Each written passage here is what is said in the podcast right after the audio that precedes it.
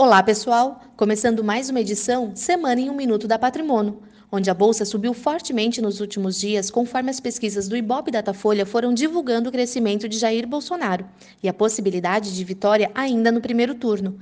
Também por conta disso, vimos o dólar cair abaixo de R$ 3,90.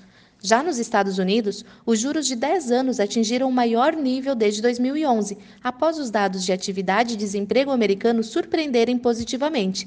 Também nesta semana, a Petrobras voltou a ser a empresa mais valiosa do país, depois da alta valorização na bolsa, ultrapassando Ambev e Vale. E hoje pela manhã foi divulgado pelo IBGE a inflação oficial de setembro, que registrou alta de 0,48%, acumulando 3,34% no ano. Estas foram as principais notícias dessa semana. Assine nosso podcast pelo site patrimono.tv e receba a semana em um minuto no seu celular. Votem consciente no domingo e até a próxima sexta-feira.